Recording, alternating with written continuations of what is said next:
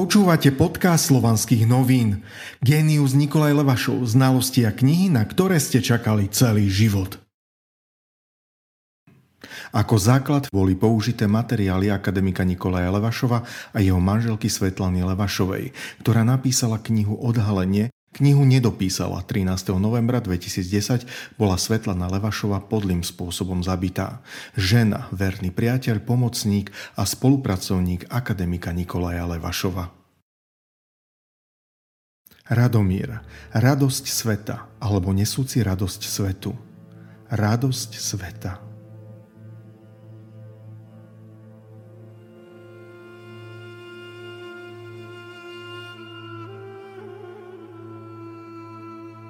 Kresťanstvo a to, kvôli čomu ten, ktorého nazývali Kristom, ktorý obetoval svoj život, nemajú nič spoločného. Bol som poslaný len strateným ovciam domu Izraela. Nový zákon, Evangelium podľa Matúša, kapitola 10, verš 34. Všetko, čo v skutočnosti niesol ten, ktorého nazývajú Ježišom Kristom, sa vzťahuje len k Judeom, Židom. Ak aj vzniklo náboženstvo s jeho menom, potom by malo byť len pre Judeov, Židov. Avšak zvláštnym spôsobom toto náboženstvo Judeov natlačili Gójom, nie Judeom. A samotní Židia pokračovali, ako by sa nič nestalo, vyznávať judaizmus. Judaizmus, proti ktorému bojoval práve aj ten, ktorého nazývali Ježišom Kristom. Mimochodom, Kristus v novogréčine znamená Mesiáš a nie je to meno ani priezvisko. Veď Ježiš o bohoch Judejov hovoril. A Ježiš im povedal, ak by bol Boh vašim otcom, tak by ste ma ľúbili, pretože ja som zišiel a prišiel od Boha. Neprišiel som sám od seba, ale On ma sem poslal. Prečo nerozumiete moje reči? Pretože nepočujete moje slova.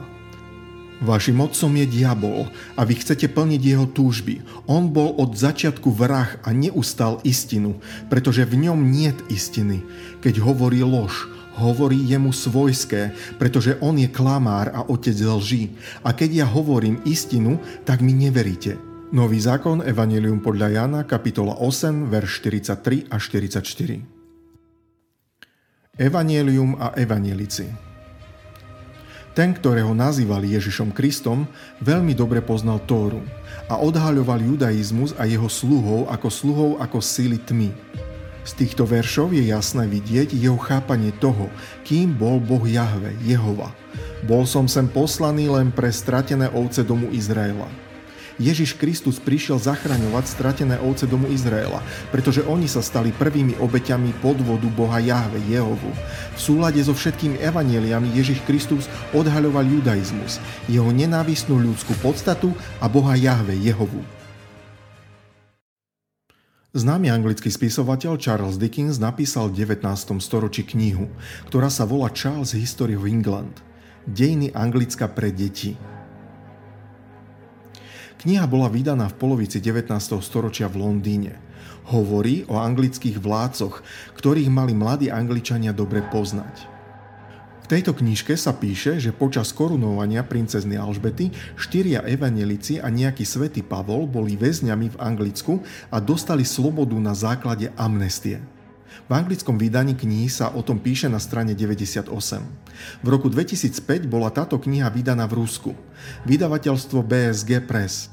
Prekladateľmi knižky sú Tatiana Berdiková a Marina Tiunkina. My tu ukážeme niektoré jej časti z prvej kapitoly. Korunovanie prebehlo veľkolepo. Následujúci deň jeden z dvoranov, podľa obyčaja, požiadal Alžbetu o oslobodenie niekoľkých väzňov, medzi ktorými boli štyria evanilisti Matúš, Mark, Lukáš a Ján, ako aj svätý Pavol ktorých v týchto časoch nútili vyjadrovať sa takým zvláštnym jazykom, ktorému ľudia úplne prestali rozumieť. Ale kráľovna odpovedala, že najlepšie je najprv zistiť u samotných svetých, či chcú na slobodu. A vtedy bola vo Westminsterskom opáctve zvolaná verejná diskusia. Akýsi náboženský turnaj za účasti niektorých najvýznamnejších predstaviteľov tej alebo inej viery. Ako iste rozumiete, všetci zdravomysliaci ľudia sa rýchlo dovtípili, že opakovať a čítať sa oplatí len zrozumiteľné slova. V súvislosti s tým bolo rozhodnuté uskutočniť cirkevný obrad v jazyku dostupnom každému, v anglickom jazyku. Taktiež boli prijaté aj ďalšie zákony a pravidlá, oživujúce najvýznamnejšie diela reformácie. Napriek tomu katolícky biskupy a prívrženci rímskej cirkvi neboli prenasledovaní a kráľovskí ministri prijavili zdravý rozum a milosrdenstvo. Písomné svedectvá Charlesa Dickensa o tom, že evangelisti žili v 16. storočí, boli vydané zhruba pred 150 rokmi v Anglicku. Odtiaľto pramení nevyvratiteľný vývod o tom, že nový zákon Biblie bol napísaný najskôr v 16. storočí. A zrazu je pochopiteľné, že toto náboženstvo, ako ostatné, je založené na veľkej lži, klamstve že dobré správy sú takými istými cynickými výmyslami ako pokresťanštenie Rusy. Judáš nemohol zradiť Krista za 30 strieborných napriek tomu, alebo preto, že pred 2000 rokmi sa na Blízkom východe nepoužívali strieborné mince. Čo podľa súčasnej falošnej histórie na území rímskej ríše, ktorá nikdy neexistovala, existovala úplne iná ríša, sa vôbec nepoužívali mince a peňažné jednotky boli talanny, zlaté brošne určitej hmotnosti. Strieborné mince sa objavili v obrate až v úplnom začiatku stredoveku. Niekto potreboval urobiť udalosti staršími o tisíc rokov. To už samo o sebe o nečestnosti tých, ktorí písali tieto evanielia, o tých, ktorí potvrdzovali ich pravdivosť, veď kresťanské zhromaždenia potvrdili len 4 evanielia zo skoro 30. Prečo nie je evanielium od samotného Ježiša Krista? Veď on bol veľmi vzdelaný človek – Voľne čítal Tóru v starojudejskom jazyku, ktorý v tom čase nevedelo veľa ľudí. Ježiš Kristus nebol judeom, nebol židom. Keď hovoril o tom, že bol poslaný len pre stratené ovce domu Izraela. Veď keby bol judeom, židom, sám by bol jednou zo stratených oviec, ktoré prišiel zachraňovať. Podľa nového zákona Judáš Iškariotsky vydal Ježiša Krista židovským strážcom svojim boskom. Ale prečo nikoho netrápi jeden malý detail? A tento detail sa týka apoštola Petra Šimona. Na tajnej večeri Ježiš Kristus hovorí o svojej blízkej smrti a následnom vzkriesení a o tom, že bude zradený. Všetci venujú pozornosť na otázku Judáša Iškariotského. Nie som to ja, učiteľ? No nikto nevenuje pozornosť slovám o tom, že ho zradia všetci. A keď Peter začal prisahať v jeho vernosť, Ježiš Kristus povedal nasledovné. Po mojom vzkriesení vás príjmem v Galilei. A Peter mu odpovedal. Ak by aj všetci pochybovali o tebe, ja nikdy nebudem pochybovať. A Ježiš mu povedal. Pravdu ti hovorím, že túto noc predtým, než kohu zakikírika trikrát ma zaprieš. Peter mu hovorí, aj keď mi prináleží zomrieť spolu s tebou, nezapriem ťa. Podobne hovorili aj všetci žiaci. Nový zákon Evangelium podľa Matúša kapitola 26, verš 32 až 35. Vojenské stráže židovských kňazov zatkli Ježiša Krista neskoro v noci, keď už krajina bola pod tmavou prikrývkou. V čase zatknutia sa Ježiš Kristus nachádzal v záhradách blízko Jerusalima, na mieste, ktoré sa podľa Nového zákona volá Getsimanu. Po zatknutí Ježiša Krista bola už noc. Prvé kohúty sa ozvali pri východe slnka. Tým pádom Peter má len 6 až 8 hodín nočného času na to, aby trikrát zaprel Ježiša Krista. Teraz je po nociach celkom temno, napriek uličnému osvetleniu a v časoch spomínaných udalostí, nech je to aj pred tisíc rokmi alebo ešte viac pred 2000 rokmi, v uliciach nebolo skoro žiadne osvetlenie. Tak ako v tzv. temných časoch, ako aj v tzv. stredoveku, boli ulice miest prakticky neosvetlené. Čo znamená, že v noci boli ulice opustené. Počas noci, keď bol Ježiš Kristus zatknutý, bolo v uliciach Jeruzalema veľmi málo ľudí. A čo sa deje? Deje sa nasledovné. Počas temnej noci, južnej noci, bol všetkými týmito málo ľuďmi, čo boli vtedy na ulici, spoznaný ten jeden Peter. Peter sedel vonku na dvore, pristúpila k nemu jedna slúžka a povedala, aj ty si bol s Ježišom Galilejčanom. On to ale zaprel a pred všetkými povedal, neviem čo hovoríš. Keď opúšťal bránu, videla ho iná a hovorí prítomným tam, aj tento bol s Ježišom Nazareckým. A on ho znovu zaprel, keď prísahal, že nepozná toho človeka. Krátko na to pristúpili okolo stojaci tam a povedali Petrovi, presne aj ty si jeden z nich, tvoja obrana ťa usvedčuje. Vtedy začal prísahať, že nepozná toho človeka a vtedy zakikírikal kohút. Vtedy si spomenul na slova, ktoré mu povedal Ježiš Kristus. Predtým, než kohút zakikírika, trikrát ma zaprieš. A on horko zaplakal. Nový zákon, Evangelium podľa Matúša, kapitola 26, verš 58, 69, 75. Petra spozná jedna slúžka, potom druhá a tiež aj iní náhodní ľudia. Vychádza, že Petra poznajú podľa tváre skoro všetci. Ale veď to nebol Peter, kto urobil všetky tie skutky. Hádal sa so židovskými kňazmi a tak ďalej a jeho viac menej počas hlbokej tmavej noci pozná každý. A kto je Ježiš Kristus, nikto nevie. Veď len na základe bosku Judáša, aby sa vedelo, ktorý je Ježiš Kristus, ho vydávajú strážcom židovských kňazov. Mesačný kult. Súd nad Ježišom Kristom vykonávajú židovskí kňazi po polnoci v židovskej synagóge, čo jasne určuje povahu judaizmu ako mesačného kultu. Ako aj to, že židovskí kňazi majú najväčšiu silu v noci. Ostáva si len spomenúť, že tzv. satanisti vykonávajú svoje čierne omše v kostoloch a chrámoch po polnoci. Takéto zhody nemôžu byť náhodné. Vypovedajú o identite týchto mesačných kultov. Odsudili Ježiša Krista na smrť, ale táto smrť bola obetou zo strany Židov svojmu Bohu Jahve Jehovovi v plnom súlade s Tórou. Všetko, čo vám prikazujem, prísne dodržiavajte, nepridávajte k tomu nič a nič z toho neuberaj. Ak vzíde z tvojho prostredia prorok alebo jasnovidec, dá ti znamenie alebo zázrak a objaví sa znamenie aj zázrak, o ktorom on hovoril, aby povedal, pôjdeme za inými bohmi, ktorých si nepoznal, im budeme slúžiť. Nepočúvajte slova tohto proroka alebo toho jasnovica, lebo váš všesilný Boh vás takto skúša, či ľúbite vášho všesilného Boha, celým vašim srdcom a celou vašou dušou. Za všesilným Bohom vašim chodte a bojte sa ho. Dodržujte jeho prikázania a počúvajte jeho hlas. Jemu slúžte a jeho sa držte.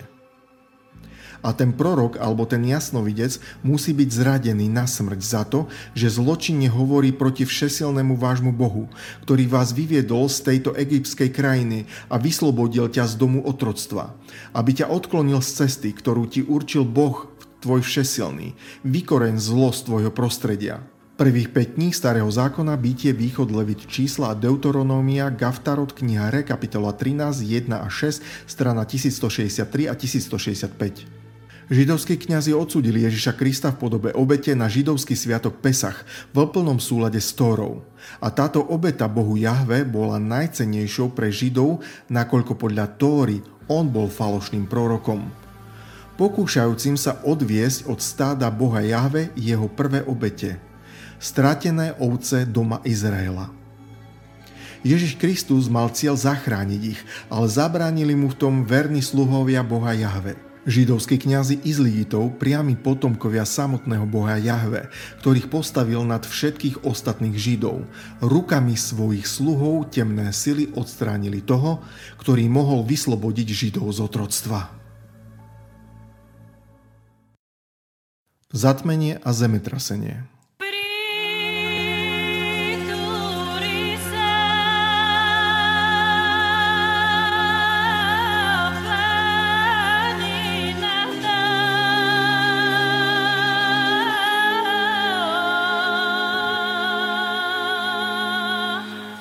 Od 6. hodiny bola na celej zemi tma až do 9. hodiny. A okolo 9. hodiny zvolal Ježiš silným hlasom. Ili, Ili, lama, sabachfány, čiže Bože môj, Bože môj, prečo si ma nechal? Niektorí zo stojacich tam, počujúc toto, hovorili, on volá Eliáša. A vtedy jeden z nich pribehol, vzal špongiu, naplnil ju octom, položil na palicu a dal mu piť. A ďalší hovorili, Uvidíme, či ho príde Eliáš zachrániť. A Ježiš opäť hlasno zvolal a vypustí ducha. A hľa, opona v chráme sa roztrhla na dve, od hora až dole, a zem sa zatriasla a kamene sa rozsypali. Nový zákon Evangelium podľa Matúša kapitola 27, verše 45-51. Po ukrižovaní Ježiša Krista nastalo úplné zatmenie slnka od 6. do 9. hodiny. V priebehu týchto troch hodín prebiehalo, netrvalo úplne celé 3 hodiny, ale práve počas týchto troch hodín prebiehalo úplné zatmenie slnka. A vo chvíli, keď Ježiš Kristus vypustil ducha, vzniklo dosť silné zemetrasenie. A zem sa zatriasla. Súčasné úplné zatmenie slnka a zemetrasenie robia takúto udalosť ešte jedinečnejšou a ľahko definovateľnou. Knihe Nosovského a Fomenka Nová chronológia Rusy, anglická Ríma autori jasne ukazujú, že v roku 33 nášho letopočtu úplné zatmenie slnka na území Jeruzalema nebolo ani nemohlo byť. Autori Nového zákona zjavne rozhodli, že také fakty ako úplné zatmenie slnka a zemetrasenie, ktoré sa odohrali v čase umierania Ježiša Krista na kríži, len posilní náboženské napätie na takú úroveň, že takéto prejavenie prírody len počiarkuje božskú podstatu udalosti. Avšak trochu sa prerátali. V tých časoch ľudia ešte nevedeli vypočítať čas a miesta zatmení slnka a vďaka ich nevedomosti zanechali v Novom zákone informáciu, ktorá v plnej miere odhaľuje ich falošnosť. Jedná sa o to, že podľa kroník a výpočtov matematikov bolo úplné zatmenie slnka v Konštantinopole v roku 1086. A podľa tých istých kroník sa podarilo už napevno priradiť čas ukrižovania Ježiša Krista do Konštantinopola pretože úplné zatmenie slnka a zemetrasenie bolo práve v Konštantinopole 16. februára 1086.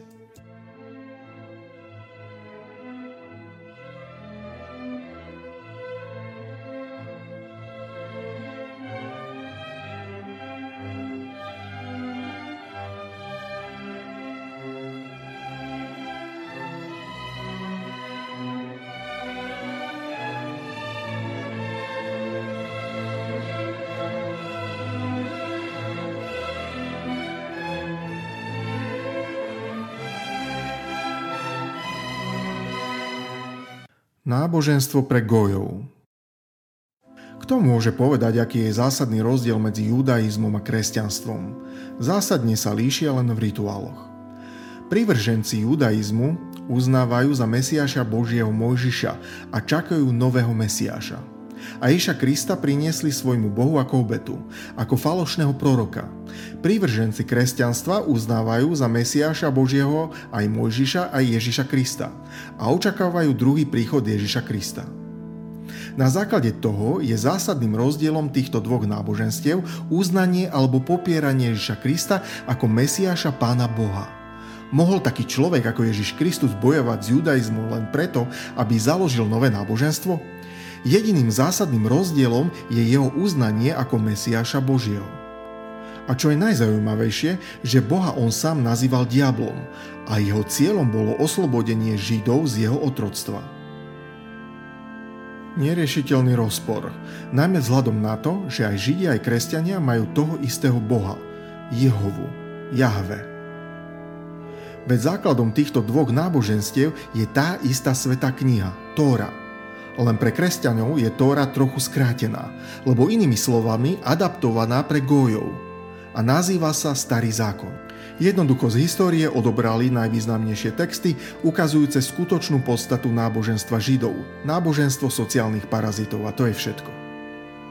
Boh zostal ten istý, diabol, ako o ňom hovoril samotný Ježiš Kristus – ak by sme si len pripustili, len by sme predpokladali, že Ježiš Kristus chcel založiť nové náboženstvo, potom by sa Bohom tohto náboženstva nikdy nestal Jehova, Jahve. Ak by ním také náboženstvo bolo založené, tak len pre Židov. Ale najzvláštnejšie na tom je, že kresťanstvo bolo vytvorené práve len pre Gójov, to je nežidov. Pesach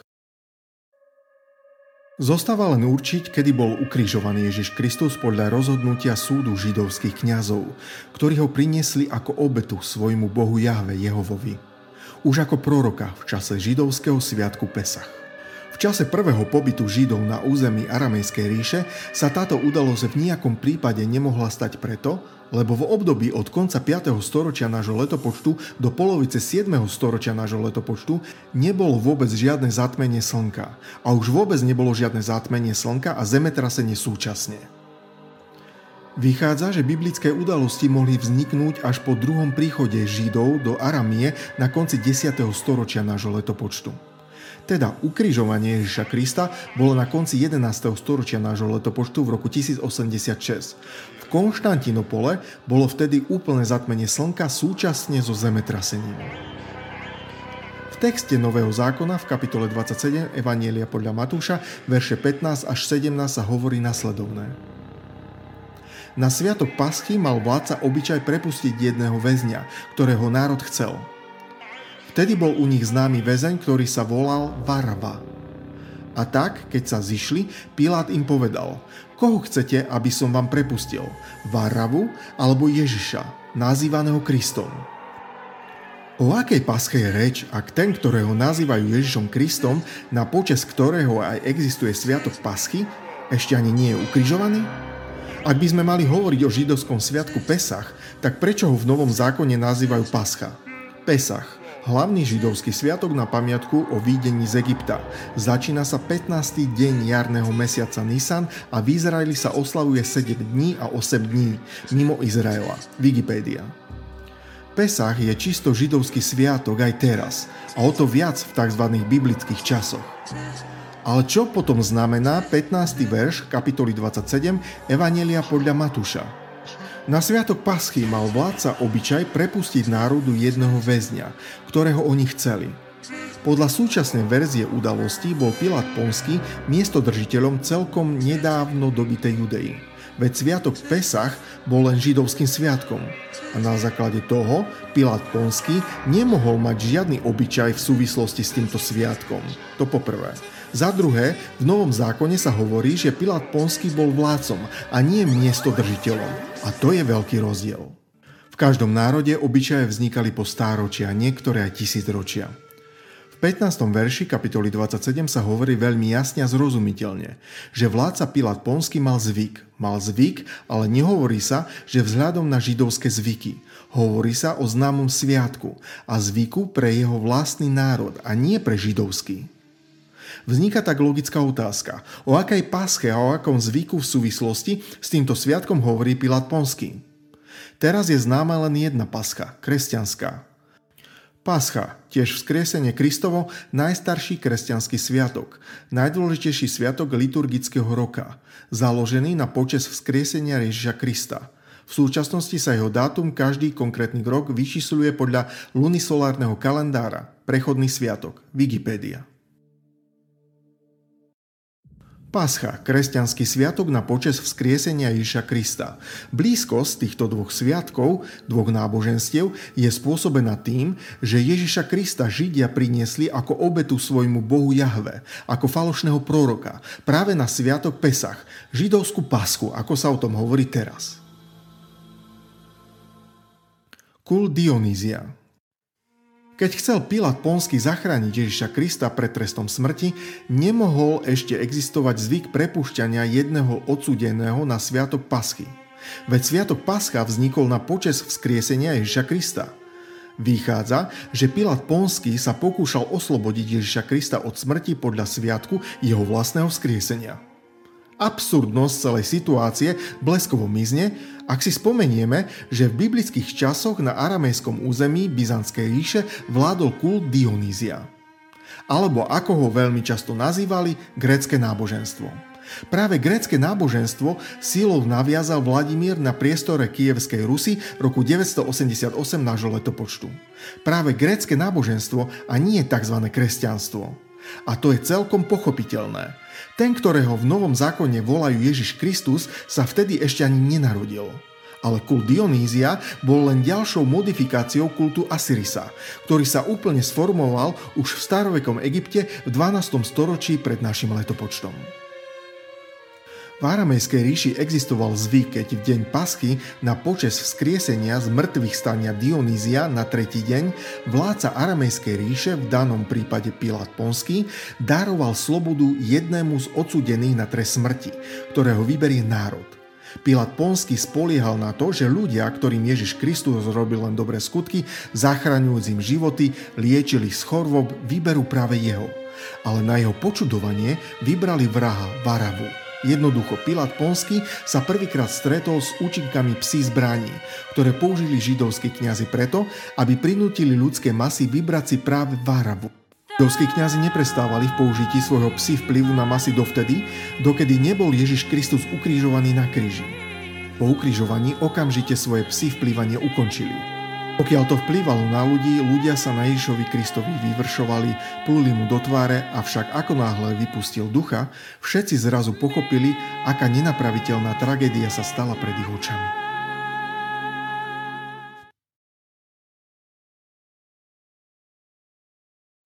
Jeden z najznámejších renesančných umelcov, Tician, na svojom slávnom obraze Enso Homo, namaľovanom v roku 1535, vyobrazuje Piláta Ponského s brádou v odeve viac hodiacemu sa ruskému bojárovi s typickým slavianským zovňažkom. Je to náhoda alebo nie? Predpokladá sa, že ľudia v 16. storočí vedeli lepšie ako autory súčasných dejín, ako vyzerali ich predkovia. Takže vychádza, že v aramejskej ríši neboli biele tuniky, sandále na holé nohy, ako sa teraz vyobrazujú časy starého Ríma a jeho patriciou. A bez hody na súčasnej legende, práve legende a nie na kronikách, Pilát Pónsky patril k rímským patriciom. Prvá krížová výprava podľa súčasnej verzie dejín sa prvá krížová výprava uskutočnila potom, ako naň pápež Urban II vyzval v roku 1095. Ak Ježiša Krista, ktorého práve meno bolo Radomír, radosť miera, ukrižovali v roku 33 nášho letopočtu, tak prečo nikto nevyzýval potrestať jeho vrahov? Až po 11 storočiach zrazu vznikla neprekonateľná túžba potrestať jeho vrahov, keď oni sa už dávno na prach obrátili ako aj ich potomkovia. Ak vezmeme do úvahy, že Ježiš Kristus bol ukrižovaný v Jeruzalime Konštantinopole 16. februára 1086 nášho letopočtu, tak potom sa táto základná absurdita stráca sama od seba. Ak vezmeme do úvahy, že v dôsledku prvej krížovej výpravy 15. júla 1099 bol dobitý Jeruzalem, Konštantinopol a vzniklo Jeruzalimské kráľovstvo, všetko zapadá na svoje miesta. Podľa súčasnej interpretácie sa rytierské síly len sústredili na svoje miesta v Konštantinopole pre svoj rozhodujúci útok a konštantinopolský imperátor Alexej I Kamín prijal vo svojom hlavnom meste vodcov armády križiakov, ktorí boli aj v samotnom meste a roztiahli svoje stany aj okolo neho, predtým ako sa pustili do svojich hrdinstiev.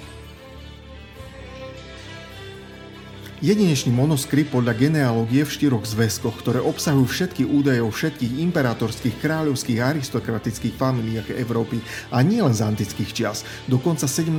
storočia nášho letopočtu vrátane. Stojí za to len otvoriť stranu monoskriptu v časti venovanej Jeruzalimu. Prvé, čo udrie do očí, sú erby vládcov Jeruzalimu. Medzi týmito erbami sa nenachádza ani jediný erb patriaci židovským kráľovským domom, kde sa podľa súčasných predstav nachádzalo mesto Jeruzalem. Ale to najzaujímavejšie sa nachádza na ďalšej strane manuskriptu. Prvým kráľom Jeruzalému sa stal v roku 320 nášho letopočtu Konštantín Veľký. Imperátor Konštantín I Veľký, rok 306-337 nášho letopočtu, ktorý je v dnešnej verzii deň známy ako imperátor Byzantskej ríše. Duchovné hlavné mesto. Konštantín I vyhlasuje v roku 320 nášho letopočtu v meste Byzancia kresťanstvo za štátne náboženstvo. Od tej chvíle sa stal prvým jeruzalimským kráľom. No Konštantín oznámil štátny status náboženstva v meste Byzancia, ale jeho nevyhlásili za byzantského kráľa, ale za jeruzalimského kráľa. Pomyslíte si, že ide o omyl, ale tento omyl sa okamžite stratí, ak sa nepoužije existujúca sociálnymi parazitmi algoritmy vytvorená šablona o tom, že Jeruzalém je názov mesta. Názov mesta, v ktorom prebehla táto udalosť, je Byzancia. To znamená, že slovo Jeruzalém nie je názov mesta, ale miestom, kde sa nachádzali kňazi štátneho náboženstva. Podstata je v tom, že v dávnych časoch mohli byť v štáte dve hlavné mestá. Jedno bolo hlavné mesto svetskej moci a to druhé duchovnej moci. Na to, aby sa dalo rozlišovať, ktoré hlavné mesto je ktoré, hlavné mesto duchovnej moci začali nazývať Jeruzalem. Konštantín I sa v roku 320 nášho letopočtu stal kráľom Jeruzalima. Až v roku 323 nášho letopočtu po víťazstve nad svojim spoluvládcom Maxenciom sa stal imperátorom romejským a odvtedy má dva tituly – král Jeruzalimský a imperátor Romej Byzancie. A až v roku 330 nášho letopočtu už imperátor Konštantín I preniesol hlavné mesto ríše do mesta Byzancia, ktoré sa od tej chvíle začalo nazývať Konštantinopol, mestom Konštantína. A len od tých čias sa mesto Byzancia, Konštantinopol, stalo svetským hlavným mestom Jeruzalimom aj duchovným hlavným mestom. Práve preto je Konštantinopol ešte aj Jeruzalim. Radosť míra sveta Predtým, než sa na historickej aréne objavil Radomír Ježiš Kristus, nositeľ vedických tradícií, vládnúci vtedy v Európe z čias Konštantina I. veľký kult Dionýzia sa úplne diskreditoval. A Ježiš Kristus svojimi skutkami rozhýbal celú Európu tých čias a otcovia gréckého náboženstva, ako ho ešte nazývali v 10. storočí nášho letopočtu, a za ňou stojaci židovskí kňazi rozhodli, že Ježiš Kristus bude dobrým kandidátom na úlohu nového Mesiáša. A po troche rozruchu sa vo svete objavilo nové náboženstvo. Prikryté v priamom aj prenesenom zmysle tohto slova vo svetlom a čistom mene človeka, ktorý celý svoj vedomý život bojoval so sociálnymi parazitmi, ktorí využívali judaizmus a jeho rôznorodosti na zotročenie národov a prvými ich obeťami sa stali Židia, ovce doma Izraela. A tzv. grecké náboženstvo sa veľmi rýchlo otočilo na kresťanstvo. Ten, ktorého volali Ježišom Kristom, bol ukrižovaný v Konštantinopole Jeruzalime 16. februára 1086. Meno tohto človeka je Radomír. V priamom zmysle tohto slova to znamená radosť míra sveta, alebo nesúci radosť míru svetu. A slovo radosť sa pôvodne písalo ako radasť, znamená dané ra alebo svetlo ra. Sluhovia tzv. greckého náboženstva kultu Dionýzia v roku 1082 nášho letopočtu úplne vyradili zo svojej doktríny myšlienku reinkarnácie. Radomír sa pokúšal zachrániť stratené ovce domu Izraela. Proti jeho učeniu, založeného aj na pojmoch reinkarnácie, v ktorom pokračovala Mária Magdalena vo Francúzsku po jeho odchode, boli pápežom Inocentom III v roku 1209-1229 organizované tzv. albigojské krížové výpravy. Za necelých 20 rokov krížiaci vyrezali na koreň všetkých, až po bábetka, nasledovateľov istinného učenia Radomíra Krista. V priebehu týchto 20 rokov krížiaci, ktorých Katari nazývali diablovou armádou, zlikvidovali milión ľudí. Predstavte si, milión ľudí. A to je 13. storočie nášho letopočtu. Dve provincie južného Francúzska počom sa provincie Provence a Languedoc zmenili na skutočné púšte. Doktrína kresťanstva Základná doktrína kresťanstva sa zakladá na ponímaní, že človek musí bez reptania príjmať všetko, čo je pre neho pripravené Pánom Bohom. Ako trest za hriechy alebo ako skúšku pevnosti viery. Ak toto všetko človek pokorne príjme, tak ho po smrti čaká väčší rajský život. Hlavnou podmienkou, aby sa človek dostal do raja, je prijatie všetkého bez reptania – čo by aké skúšky a tresty pán Boh neposielal ľuďom.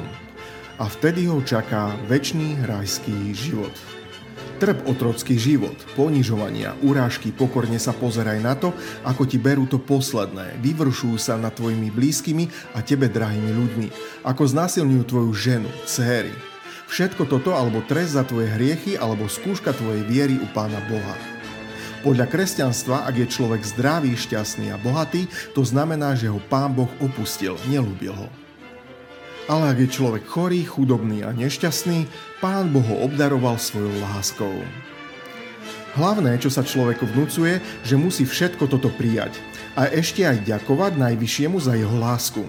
A vtedy a len vtedy bude mať zabezpečenú bezplatnú cestu do raja, do väčšného života a ľudia chodia v tlupách do kostolov, nesú tam svoje posledné peniaze a otrocky prosia pána Boha o záchranu, vyliečenie a väčší rajský život. Akurát, že títo ľudia nečítajú sveté knihy, v ktorých je povedané, že všetci gojovia sú odsudení na otrockú prácu a ich bohatstva, bohatstva ich štátov, všetko toto sa nimi odovzdáva ich milovaným Židom. A len pre nich srdečných je ich svet a pre všetkých ostatných je svet tma a chaos. Kto dal kňazom právo odpúšťať hriechy v mene Krista? Ak by sa to opýtali, dostali by vyhýbavú odpoveď, že oni sú jeho sluhovia a že on svojim obetovaním vykúpil všetky ľudské hriechy do konca vekov. Ale ak on vykúpil svojim obetovaním sa všetky ľudské hriechy, tak on nepotrebuje nejaké dary od hriešnikov. To znamená, že tieto dary sú potrebné pre kňazov, ktorí si prisvojili právo kázať v jeho mene. Ak by oni naozaj verili v Neho, tak by sa báli vziať na seba taký hriech. Nie, neboja sa a odpúšťajú hriechy zločincom, ruky ktorých sú od ľudskej krvi a ktorí sa vyžívajú na ľudských trápeniach. A takíto ľudia stoja na najvážnejších miestach v cirkvách a obetujú mizerné omrvinky z nakradnutej koristi tejto samej cirkvy a blahoslavia ich za veľké činy kňazi najvyšších úrovní. Okradajú krajinu a ľudí, obývajúcich túto krajinu. A čím viac im títo veriaci obetujú, tým viac ich ospevujú v kostoloch. A v odpovedi na túto otázku kňazi povedia, že podstatné je nespáchať hriech, ale kájať sa za svoje hriechy. A že človek sa už hriešným rodí a že vôbec najhlavnejším pre veriaceho je kajať sa – aj keď človek nič nespáchal, on je hriešný v myšlienkach. A ak človek nie je hriešný, tak ho posadla jeho hrdosť, pretože nechce učiniť pokanie zo svojich hriechov. Hrešte čo najviac a čo najčastejšie a nezabúdajte sa pokajať zo svojich hriechov, za ktoré už v neprítomnosti dopredu zaplatil svojim životom Ježiš Kristus. Radomír, radosť míra sveta, alebo nesúci radosť míru svetu radosť, radasť, dané ra alebo svetlo ra.